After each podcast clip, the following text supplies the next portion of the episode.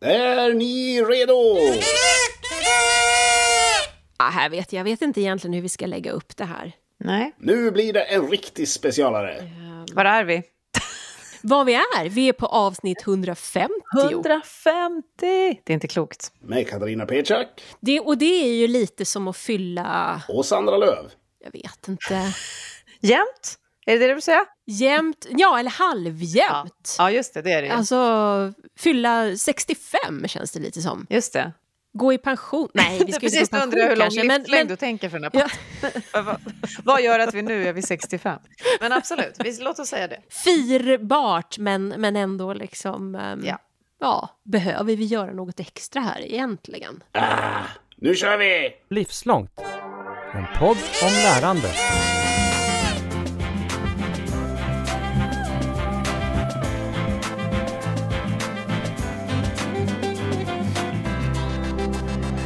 Men eh, då undrar jag, har du förberett någonting till avsnitt 150? Um, ehm, inte mer än att det är jättemånga av någon anledning på sistone som har frågat mig eh, hur många avsnitt har ni gjort? Den börjar nu följa den frågan som handlar om hur många som lyssnar.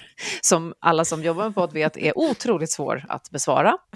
Eh, av en mängd olika skäl som vi inte behöver gå in på nu, men den är väldigt komplex. Och då när jag ska säga det, att ja, men nu är det snart 150 avsnitt, då är det som att jag har distanserat det väldigt långt från tre år. Men det är ju nästan Mm. tre år. Nästan, för vi Exakt. började i mars. Vi har kört lite extra avsnitt här och var. Men eh, det får mig ju att hisna. Det ihop med all respons och hur jag märker att det här samtalet som vi varje vecka spelar in och skickar ut finns med i så många olika sammanhang som jag aldrig kunde föreställa mig. Det har jag tänkt rätt mycket Mm. på. Och sen att jag har ganska bra, jag fick ju nyligen frågan om att vaska fram ett gäng avsnitt som visar på bredden vi gör. Och då Mm. gjorde jag det och då, min, jag minns ju varenda avsnitt vi har gjort alltså. Mm. Det är som att, eh, det är klart att vissa kanske stannar mer för att de väcker något särskilt i mig, precis som det gör hos lyssnare. Mm. Men eh, ja, nej, det, är, det är ganska eh, svårt att föreställa sig att det här är så, en sån stor hög avsnitt som vi faktiskt har gjort. Jag är ju lite så här att efter varje vecka som vi har, har gjort det nya avsnittet färdigt så tänker jag, oh, det här är det bästa avsnittet har gjort. Det är underbart ju. Jag tänker det, ja, i stort sett varje vecka. Konstant utveckling. Nu, nu, nu la vi ribban högre alltså. Mm. Nu, det här var bra. Jag lärde mig av det här samtalet. Mm. Jäklar vad smart jag känner mig nu. Eh, och så varje vecka likadant. likadant. Mm. Det är väl väldigt bra om vi nu ska prata om det här att Ja men att liksom inte stanna, stagnera, fastna i gammalt och så här, då är det precis det vi vill. Jag känner igen faktiskt, jag känner att det är och jag fick prata med någon från min gamla mediebakgrund just om det där som frågar, men saknar du inte att göra andra typer av radioprogram? Och det gör jag verkligen inte, för att jag har nog faktiskt aldrig gjort något så roligt som det här. Och det är just på grund av det här. Mm. Att det hela tiden är mot utveckling, hela tiden lär mig något nytt. Någon ny gäst som jag verkligen hade hoppats vara med. Jag har ju precis bandat här en drömgäst ganska nyligen. Eh, och jag har haft flera sådana, många sådana längs åren. Så att jag håller med. Men jag har inte heller riktigt förberett någonting här till avsnitt 150. Det är också för att till avsnitt 100, jag minns fortfarande avsnitt 100 som vi gjorde då eh, för ungefär ett år sedan. Då. Ehm, och då, då hade vi förberett oss väldigt, då gjorde vi ju nedräkning och, och, och sådana saker. Ehm, men däremot så har jag skrivit upp eh, några punkter Mm. eh, som jag tänkte vi kunde, kunde ta. Låt höra. Första punkten. Vad har vi lärt oss? När jag slänger ut den frågan till dig, vad, vad tänker du då? Vad är det första du tänker på? Det absolut första jag tänker på är hur ofta jag utsätter folk för den frågan och hur svår jag inser att den är att besvara så spontant som du nu ber mig göra. ja. Ehm, jag har lärt mig det som, som jag just nu umgås väldigt mycket med i tanken och det tror jag har växt fram som ett lärande under en tid här nu, bland annat och väldigt mycket tack vare podden, det är att vi konstant nästan pratar om processen lärande. Att vi har varit upptagna superlänge med betyg, intyg, resultat, mätning, prov, den typen av samtal och snack kring lärande. Och att vi nu pratar om så här, vad händer längs vägen? För det handlar ju också om att blicka tillbaka så här på 150 avsnitt. Det som, som vi har fått syn på, alla människor som vi har träffat, allt som de har berättat, allt det, det är lite så Steve Jobs connecting the dots, det kända talet han höll till studenter. Att först i efterhand kan jag se vad det blev. Och jag har verkligen lärt mig att lita till att det händer. Det händer när man håller på så här. Mm. Så jag har lärt mig väldigt mycket om att processen också går att mäta, fokusera på, betona och lita på. Mm. Så det är det första som kommer till mig efter den där stressen, vad jag ska svara. Ja, det är intressant. Jag tycker det är intressant i hur, hur eh, hela det här podderiet någonstans... Eh, som du säger, att det, vi, vi börjat i ganska konkreta frågor och till att bli... Eh, I somras så sa ju jag åt dig att nu får du sluta benämna det som Åh, de här mjuka frågorna. Mm, det har jag gjort. Ehm, Jag vill ja, väldigt gärna ha feedback på det. Vad duktig du är, Ja. Tack så mycket, Sandra. Jättebra. eh, nej men, och det är ju intressant eftersom att det du pratar om här nu är ju att det är ju de mjuka frågorna då Mm. som vi har glidit över mera till. Mm. Eh, och då vet jag inte, är, tror du att det är för att vi eh, fördjupar oss så i det här ämnet och vänder och vrider på det och har så många olika vinklar och så många olika gäster med, med många olika eh, infallsvinklar i sin tur på ämnet lärande och livslångt lärande. Och vart vill jag ens komma med det här? Är det så att vi är inne på de här mjukare frågorna för att är det dit vi har kommit? Eller är det så att det har skett en glidning över tid? Att det faktiskt är så att eh, hela det här ämnet är mer moget? Mm. Jag skulle säga kanske en kombination. Ja, men nu ska jag ta på mig den hatten jag annars har. Ibland får jag frågan, ja så det du gör på RISE är ju då den här podden. Och det är ju en väldigt, väldigt liten del av mitt jobb, men den är väldigt bärande. För den ger mig enormt mycket till alla andra saker. Mm. Men jag är då forskare på vårt forskningsinstitut RISE i Sverige och i det här ämnet lärande. Så ja, jag kan se att det håller på att förskjutas. Jag kan se att de här frågorna eh, var vi några som pratade om för tio år sedan, men då inte riktigt inne i värmen om jag uttrycker mig så, på samma sätt Mm. som nu. Mm. Idag pratar fler om eh, liksom, hur vi människor behöver utvecklas i paritet med när vi lär oss för att ens klara att lära oss till exempel. Vi pratar om de här inner development goals som har nämnts i podden några gånger, som handlar om hur vi ställer om för att möta en planetomställning eller något annat. Mm. Eh, så de frågorna är mycket mer tongivande, de här förmågorna och de processfrågorna som jag just nämnde. Så jag tror faktiskt att det också är att ämnet mognar. Lite som när digitaliseringen, när man började prata om det så var det nästan bara teknik. Och sen blev det väldigt mycket vad den gör med oss. Lite så. Mm. Mm. Då tänker jag att min nästa punkt är liksom då mer framåtblickande. Jag tänker på så här, vad vill vi lära oss? Och nu ställer jag ju den brett. Jag menar, det kan ju vara, vad vill vi lära oss i den här podden? Vad, vad ska vi ta in för gäster? Eh, har lyssnarna förslag? Vad vill ni lära er? Eh, eller är det, liksom, vad vill du och jag lära oss? Vad vill du lära dig? Framåt nu. Vad är de kommande trenderna? Nu ställer jag tusen frågor samtidigt, vilket man ju... Ja, jag kommer då kasta tillbaka. Det är ju underbart när man får tillbaka av en gäst. Så att, jag, jag vill först bara säga så här, jag tycker att det är verkligen, och det har jag sagt förut nu nyligen, men att det är så roligt att vi börjar få in så mycket förslag Mm. på både ämnen och gäster. Mm. Eh, Eller att folk liksom hela tiden kommer till mig och säger, "Åh, har du haft den här människan med? Eller det här ämnet. Det, ja, det är verkligen, verkligen roligt. Så mer sånt. Och jag har sagt det förr, det lättaste är nästan att Ja. det är att ringa dig. ja. Det är att ringa mig på min telefon, som eh, tydligen inte är avstängd när jag spelar in. Jo, det är den, men alla mina tusen larm på allt jag ska komma ihåg Vad går ska- igenom. Vad Det ska har du ni komma hört ihåg nu? Något som händer efter det här. Nej, men det lättaste är att leta upp mig på uh, RISE sida med e-post eller LinkedIn eller någonting. Det är, det är lätt att hitta med det här efternamnet. Men jag vill faktiskt fråga dig, du som har suttit och lyssnat på allt när du har eh, tänkt ut det, producerat det, klippt det. Mm. Vad vill du lära dig allra mest? Vad väntar du på som du saknar? Alltså jag knyter nog an då att jag tycker att det är... eh, Så här, jag gjorde ju ganska tidigt ett val att inte gå den journalistiska eh, banan. Eller eh, att jag tidigt gjorde ett val där jag tyckte att det som man eh, att förklara världen och män, andra människor på ett logiskt sätt funkar inte riktigt för mig. Och därför så valde jag också bort den här eh, rena journalistiska banan där det handlar mycket om att sätta i eh, svart mot vitt eller bjuda in två gäster mm. som, som kan debattera eller diskutera och ta varsin vinkel. Mm. Jag tycker ju att det är i gråskalorna, det är i skuggorna som, som mm. det intressanta rör sig. Och just när vi då kommer, alltså det kan vara intressant med någon hands-on eh, läromedel eller produkt eller någon statistik eller någon, någon eh, gäst i podden som eh, har något konkret att lära oss om. Men jag tycker ju att det är intressant med det här det oväntade när en, när en gäst i podden pratar om någonting och jag först efteråt förstod vad fan, det var ju klockrent att bjuda in den här perso personen. Mm. Det är inte alltid klockrent när vi sitter och funderar på vad det är vi ska försöka göra eller prata om. Nej. Nej, jag håller helt med. Och det är ju ingen som...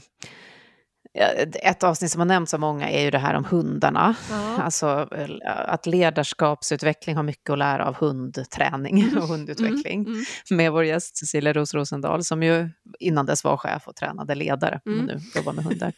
Och det är ett väldigt bra exempel, precis det du beskriver nu, där man kanske tänker sig att det här är lite kul. Det blir bra, för vi försöker ju skapa en stark mix. Så någon, mm. många gillar hundar, då gör vi ett sånt här avsnitt. Men där i efterhand stannar kvar så mycket som också andra har noterat, som väcker nya tankar och reflektioner. Mm. Det är ju också det bästa jag vet. Jag fattar ju lite senare än du det där med att det var för svartvitt i vanlig media. Men 20 år senare så kommer jag här nu och säger, jag håller med dig om detta. Eh, och jag tycker att det är det är också roligt att, det skulle jag också vilja lära ännu mer genom, eftersom jag predikar det i min vanliga vardag, att lära tillsammans med de vi bjuder in, tillsammans med våra gäster.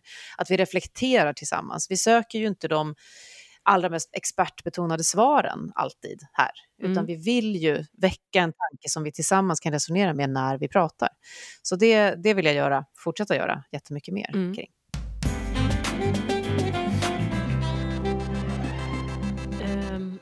Om man fokuserar då på, på liksom själva termen det livslånga lärandet, du som jobbar med det mm. eh, så hands-on, eh, ser du några trender och tendenser som, som sker där? Ja, jag får ju väldigt ofta frågan om att komma och föreläsa och berätta vad är nu detta med livslångt lärande på 20 minuter, vilket ju är helt omöjligt. Mm. Men eh, i alla fall så har jag ju försökt ägna ganska mycket kraft åt att ändå skapa någon slags översiktlig bild på just sådana trender, eller just sånt som rör sig. Och inte minst har podden Livslångt hjälpt mig med det.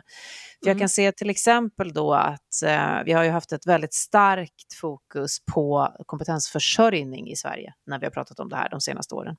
Med, mm. Av alla goda skäl förstås. Vi ställer om och det är en massa ny teknik och det är en AI-revolution och vi har en grön omställning att göra. Det finns massor med saker som trycker på oss jättemycket sådana megatrender för att vi måste lära nytt hela tiden. Så då blir det vad behöver arbetsmarknaden?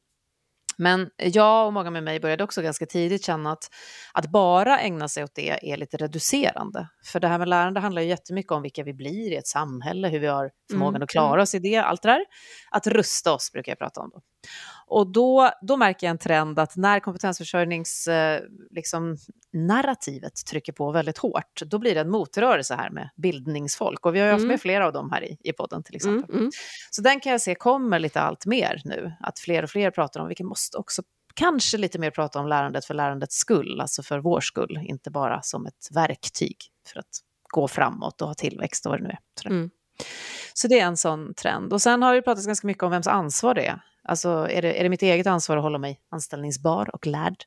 Eller är det mitt arbetsgivares? Är det samhällets? Vem ska liksom ta det här ansvaret? Och det tycker jag också att det, att det pendlar lite i. Jo, men du måste ju ha ditt... Jag jobbar ju med projekt där vi tittar på drivkrafter och motivation. Den kan ju bara du egentligen uppbåda. Men vad är det då för förutsättningar som krävs? Så det är några av sådana saker som jag, som jag tycker att jag ser. Och sen är det det här som jag redan nämnt då, att eh, vi börjar förstå att eh, det handlar jättemycket om våra inre liv, utan att det alls är flummigt. Utan vad är det som motiverar oss till allt lärandet? Och då, då måste vi förstå oss själva lite mer, vi måste förstå mekanismerna. Och det finns rätt mycket forskning på det som vi kan luta oss mot. Så det skulle jag säga rör sig just nu. Varmt välkommen Ulf Danielsson. Tack så mycket. Tycker det finns flera exempel på det också under, under historien där man också via vetenskapliga upptäckter har kunnat sätta tillvaron i ett större perspektiv. Och ett sådant väldigt tydligt exempel det är de här första bilderna på, på jorden som ett litet svävande blått och vitt och grönt och brunt och färgglatt klot i den svarta mm. tomheten mm. någon gång där kring 1970 de första, eller ja, slutet på 60-talet kan vi säga, de första månfärderna. Det perspektivet var nog väldigt viktigt för miljörörelsen i, i det skedet. Och det är också de tankarna man måste hålla i huvudet när vi ser framåt och med tanke på klimatkatastrofen och, och, och allt det. Eh, just en insikt om, alltså det, det, ska inte handla om att man, man känner sig liten och bävar inför alltihopa utan man, man inser att okej, okay, här är det någonting som är svårt den, den levande jorden är skör mm. och vår egen tillvaro också. Och den, med den vetskapen i, i, i, bagaget så får man sen försöka göra det bästa utav det. Det här är ju det är ganska intressant eh, det, det, du säger. Jag har ju en sjuåring här mm. hemma. Mm. Hon har ju börjat ettan. Eh, och hon ställer ju väldigt intressanta frågor. Som när hon plötsligt tittar på mig och säger Vem har bestämt att alla måste gå i skolan? Ja. Vad svarar man ens på det? Precis. Svarar man så här, industrialismen, vårt allmänna... Nej, det är en jätteintressant fråga. Ja, men, och hon är ju så pass liten så hon har ju inte riktigt exakt tidsuppfattning eller sådär att, att, att hon nu har väldigt många år framför sig dessutom mm. i, i, i den här samhällsinstitutionen så att säga. Mm. Och, och att i, i, i det ska hon inte bara lära sig en massa fakta eh, och det som man tror att skolan också lär, men skolan formar ju oss också till eh, medborgare. Jag tänker till exempel på det här avsnittet som vi gjorde just till alla hjärtans dag här nu förra året eh, om, eh, om, det här, om det nya i eh, läroplanen med, med sex och samlevnad. Eh, Samtycke, sex och relation. Samtycke, mm. ja precis. Yes. Eh, och och eh, att det ämnet är ju då jag menar, hur ska du sätta betyg i det då? Hur ska det vara mätbart? Det är ju så jättetydligt att att, att man för in det i läroplanen för att man ger en, en bra grund till alla elever för att de ska bli ja, alltså växa som människor då på något sätt och, och med rela, alltså det relationella och, och, och, och, den biten. Och att det också är en del i skolan från, från förskola och uppåt. Eh, och att vi har det. Mm. Eh, och, och, och då när hon ställer den här frågan, så här, vem har bestämt det? Alltså, man kan ju inte jobba med den här livslångt-podden och, och på något sätt ducka det då. Så vad svarade du? Det är bara bestämt att alla, alla barn i Sverige ska gå i skola i nio år och att det är för att man ska lära sig det tar lång tid att lära sig så mycket saker som man måste lära sig för att sen kunna, kunna fungera eh, och, och, och ha ett ett bra liv hela det långa livet som man ska leva. Mm. Och, och sådär. Det är, det, är ju, det är ju svårt med en sjuåring. Ibland så greppar de ju hela universum. Man fattar ingenting för att de fattar mer än vad man själv gör. Och ibland mm. så är det hands-on. Ja, verkligen. ibland är det något så otroligt basic som, som eh, där kunskapen inte ens finns. Nej. Ännu. Jag tänker faktiskt på två saker när du berättar det. Det ena är ju att vi har ju varit inne väldigt mycket på skolans design och under mm. alla de här åren i den här podden. Och det finns ju de som nu funderar på, kan vi korta tiden i skolan genom att AI skulle kunna hjälpa oss på olika sätt? Eh, just det samtalet har vi inte haft, men det är ju en sak att de här mm. åren där barn ibland ju känner, varför är jag här så lång tid? Eh, jag mm. känner mm. inte meningen med det. Då är vi på det här, som jag sa alldeles nyss, de här motivationskrafterna och så.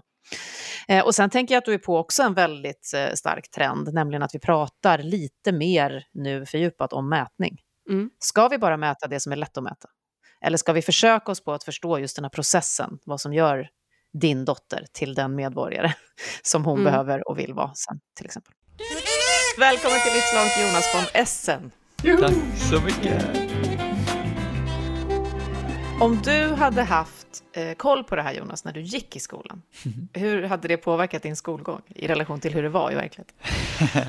alltså det hade varit, eh, det hade varit något helt annat. Framför allt så hade jag varit väldigt mycket mer motiverad att eh, plugga och jag hade antagligen jag, jag vet inte, alltså jag, jag föreställer mig att jag hade gått ut gymnasiet som liksom Sveriges mest allmänbildade 18-åring eller 19-åring.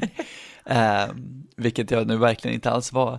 Eh, jag, jag, tror att, eh, för att på något sätt för mig när jag gick i skolan, alltså jag tyckte, jag, tyckte om skolan rätt mycket och jag tyckte framförallt om eh, alltså bara vara i, liksom, med klassen och så här och på rasterna och eh, jag tyckte det var ganska trevligt i skolan.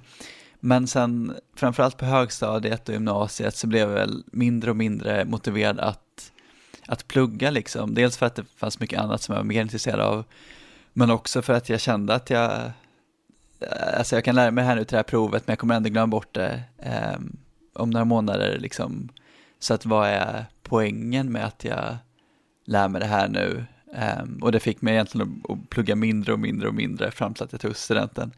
Mm. Men med det här då hade jag ju verkligen, det hade varit tvärtom, liksom att jag hade varit eh, verkligen känt att jag bara bygger på det här och jag kommer fortsätta komma ihåg allt det här och, eh, och liksom, ja, då skulle antagligen min sån här tävlingsinstinkt gått igång också på liksom, hur, hur mycket kan man lära, hur långt kan man ta det här, liksom, jag, jag vill lära mig allt nu som går.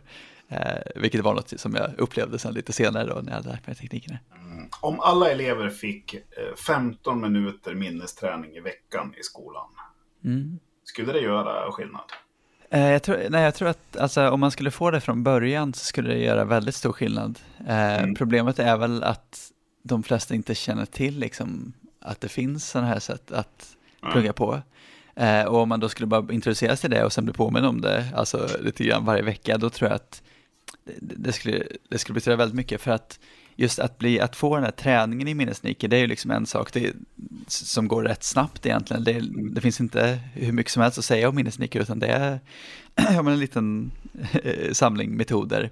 som man ganska snabbt kan få in. Sen är det väl att använda dem då kontinuerligt eh, och mm. känna att man man verkligen kommer in i det och att det blir naturligt för en. Eh, det kräver ju mer tid, men det är ju någonting som man då skulle kunna göra i, eh, alltså när man pluggar i alla de andra ämnena eh, utanför det här minnesteknikämnet.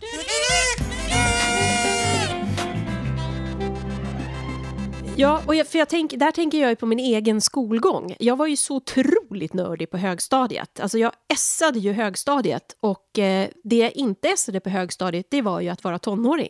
Mm. Eh, och när jag började gymnasiet och jag insåg att gymnasiet är bara en lång upprepning av högstadiet. Alltså vissa fördjupningar, ja, och vissa att man går mer in djupare på matematik eller att man blir mer avancerad med språk och lite mer analyser och sådana saker. När jag åtminstone var i gymnasieålder. Eh, men när jag började gymnasiet så var jag bara så här, äh, screw this, det här har jag redan gjort. Mm. Jag vilade ju bara på min kunskap som jag redan då hade gjort på högstadiet och sen insåg jag, nu har jag tre år med studiemedel, jag måste liksom bocka av de här proven och de här lektionerna. Men det är ju nu jag ska, nu har jag tre år på mig att vara tonåring och lära mig vara tonåring och att socialisera och att mm. göra den biten. Mm. Och då insåg jag att okej, okay, så det här var vad alla andra höll på med på högstadiet när jag... jag har faktiskt lite, lik, lite liknande resa men inte lika medveten. varje prov. Ja. Mm. Um, ja. Jag flyttade ju också hemifrån på gymnasiet för att plugga på annan ort. Så det var ju liksom att jag också var tvungen att ta en massa vuxenansvar fast jag inte ens var myndig och sådär. Så det, mm. det, det, det, blev väldigt tydligt för mig att jag, jag skulle lära mig andra saker under de åren. Och det vet ju alla som eh, eh, jobbar på högstadiet till exempel, att det är ju 80 procent av energin som egentligen går till det för de flesta. Att förstå vem man är och förhålla sig till andra och så vidare. Det är enormt mycket som måste liksom vila för en liten stund när man ska försöka lära sig någonting av de där ämnena som också står i läroplanen. Så, mm. då, då tänker jag ändå bättre att skolan är ändå en ganska trygg kokong att gå igenom de där stökiga åren i. Mm. Eh, tänk om man skulle på något sätt ha ett slags ungdomsjobb eh, för att sen plugga vidare senare, eh, om man då tänker att man skulle tänka sig kortare skolgång eller sånt där. Eh, det skulle ju bli väldigt stökigt, tänker jag. Ja, och det är ju en av skolans också, ja, en stor uppgift skolan har är ju att ta hand om våra barn ur alla de här aspekterna under de här åren. Ja.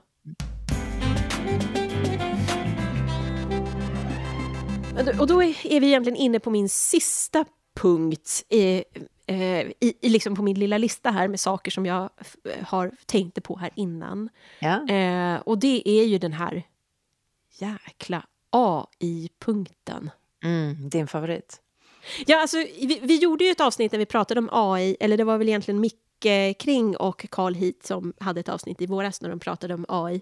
Ja. Eh, och, men då kom jag ut som AI skeptiker kan man delvis säga. Alltså jag hänger ju med, jag läser på, jag följer. Eh, jag är inte alls oäven på att eh, eh prompta ChatGPT. Jag är liksom inte tappad bakom en vagn på det sättet. Jag är inte liksom teknikfientlig. Men eh, AI börjar ju nu nästan nämnas och komma upp i varje avsnitt mm. som vi pratar om. Mm. Det är ju som en ny... Eh, vi pratar ju inte digitalisering längre, nästan alls. Nej. Vi kommer nog göra det eh, fortsatt också i vissa sammanhang och i några avsnitt och sådär. Och vi har ju haft AI-avsnitt efter det här också. Vi hade ju Pontus Wernestål nyligen, eh, som kanske då vidgade det här lite från det som, som du var skeptisk mot. Men jag håller med. Det är, jag vet att man nu pratar om AI som agent i skolan, alltså som en aktör. Det är lärare, det är elev och det är AI. Mm. Eh, det här ser vi också i, på andra platser i samhället där jag rör mig, liksom på arbetsplatser. Jag har precis suttit och pratat om en ansökan som handlar om liksom ändrade roller i arbetslivet på grund av och ihop med AI. Och så här tror jag att det kommer vara. Jag kan inte säga att jag vet hur den diskussionen kommer fortsätta, men till slut kommer det ju bli någonting som bara är precis likväl som att vi säger ja, så har vi, vi har organisation för att lära och så har vi kultur och så, så har vi det här med AI. Så, ehm, och sen har ju vi funderat mycket över vad det gör med oss, återigen. Vad, vad mm. betyder mm. det för de vi är på arbetet eller i våra privatliv eller för kulturutövare eller för andra. Så att, mm. Eh, mm. Pontus Wernestål, hej. Hej. Jättekul att ha dig här. Detsamma. Hur skulle du beskriva AI som designer? Som, som fält eller yrkeskår eller så har vi nog inte riktigt förstått hur stor revolution det här är. En del säger ju att det är minst lika stort som internet självt. Eh, att AI-revolutionen och vi är precis i början av den nu. Eller snarare, vi är väl precis i slutet av början. Första mm. kapitlet mm. av, av det är avslutat och nu går vi in i liksom det mer kontinuerliga. Eh, men eh, jag, jag tror att som eh, som designmaterial så innebär det Precis som om du, om du tänker dig analogin här med att du skulle gått från att måla olja på en tvådimensionell duk till att börja dreja i lera. Ja, då är det ju andra verktyg, andra tekniker men också eh, andra utkomster. En vas är ju något helt annat än en tvådimensionell porträtt. Liksom. Och vi mm. kan, vi, det är där jag tror att vi fortfarande sitter fast lite grann i att jag tror att det är många UX-designers som fortfarande ser sig själva som typ jag designar webbsidor. Nej, det, det kommer du inte göra om inte allt för länge. Det finns ingen Nej. anledning snart att göra det utan du måste designa andra saker, höja nivån på det. Och det gäller ju samma sak med lärande då, för jag, jag tänker ju eh, att lärande är en sorts design också då. Jag designar ju läromedel, jag designar föreläsningar, jag designar workshops och så vidare. Yes. Och där är det också så att vi sitter fast i en, en, ganska gammal bild av hur lärande går till och vad lärande är, liksom, vad är det vi lär ut och vad är det för material vi använder i lärande. Ehm, så att så, så vi, vi är verkligen i någon sorts, ja men på kanten av en stor, stor omvälvning.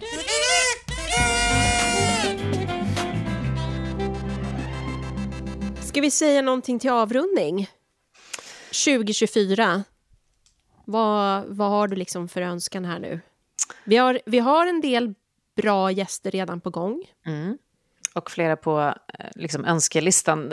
Önskelistan låter ju som att det är ett litet urval av gästerna. Önskelistan är ju alla gäster som kommer upp, eller ämnen, som mm. man sen eh, en efter en kontaktar utifrån någon slags både tid och mix på vad som har varit med och inte och sådär. Mm. Men eh, Alltså jag, jag har ju då förundrats över att det fortfarande känns som att den här oceanen att ösa ur av både gäster och ämnen är så stor. Att det går inte att komma till vägs ände. Det är lite roligt att jag är förvånad över det med tanke på själva ämnet i podden med livslångt lärande. Men jag vill i alla fall verkligen att vi ska fortsätta hela tiden vara relevanta. Med det menar jag liksom att det ska fortsätta finnas saker som väcker allt det här som vi har pratat om. Det här, oj, kan det här också kopplas till lärande? Är det här också en aspekt?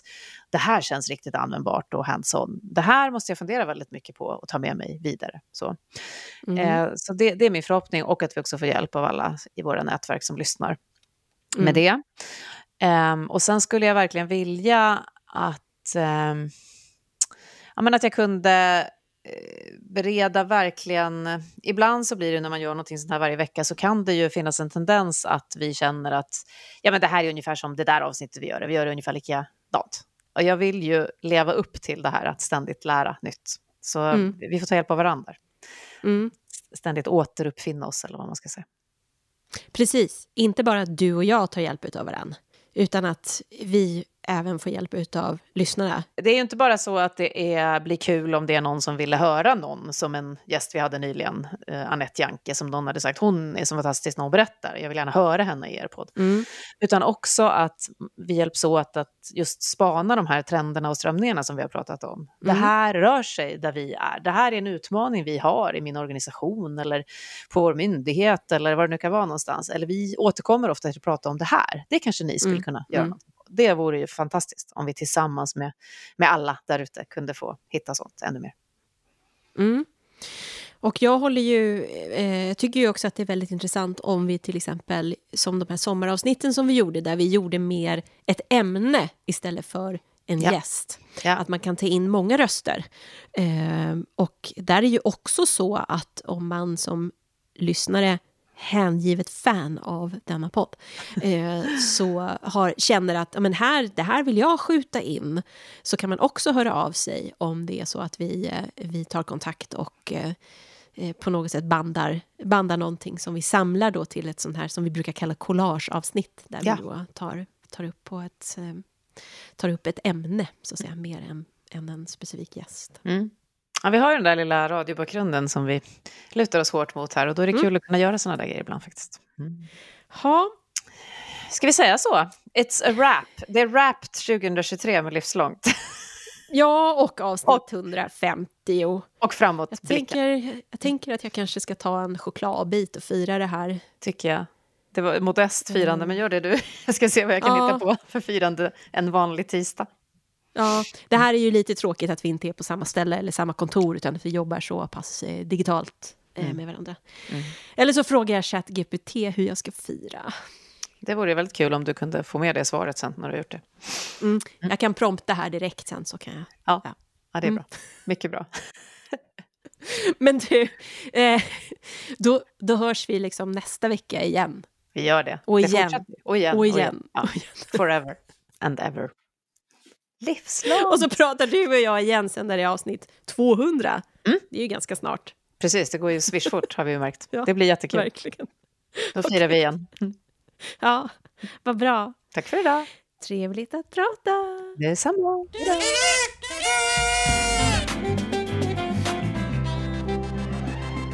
Och nu eftersnacket. Nu ska vi se. Då promptar jag här. Hej, hej! Vi har precis spelat in vårt 150 avsnitt av den förträffliga podden Livslångt som handlar om livslångt lärande. Hur tycker du att jag ska fira det här? En chokladbit känns kanske lite lamt. Så skickar vi. Nu tänker AIn. Grattis till det 150 avsnittet. För att fira kan du överväga något mer minnesvärt som att anordna en speciell liveinspelning, bjuda in gäster eller skapa ett sammanfattande specialavsnitt. Det ger lyssnarna något, något extra. att minnas. Okej, nu ska vi se här. Eh, tack för förslaget. Det är precis vad vi redan gjort, bandat ett samtal om olika aspekter om det livslånga lärandet. Men om jag själv ska fira detta, vad föreslår du? För att fira ditt 150 avsnitt personligen kan du ge dig själv en välförtjänt paus och njuta av något du älskar. Som kanske en god middag, en avkopplande aktivitet eller kanske en kort resa om möjligt. Det är en bra tid att reflektera över din framgång och ta en stund, en stund för, för, egen njutning. Okej, ChatGPT. Då kanske en chokladbit räcker då? Absolut. Om en chokladbit är något du njuter av, varför inte? Ibland är det de enkla sakerna som kan ge mest glädje. Så njut av din chokladbit och fira framgången på ditt sätt.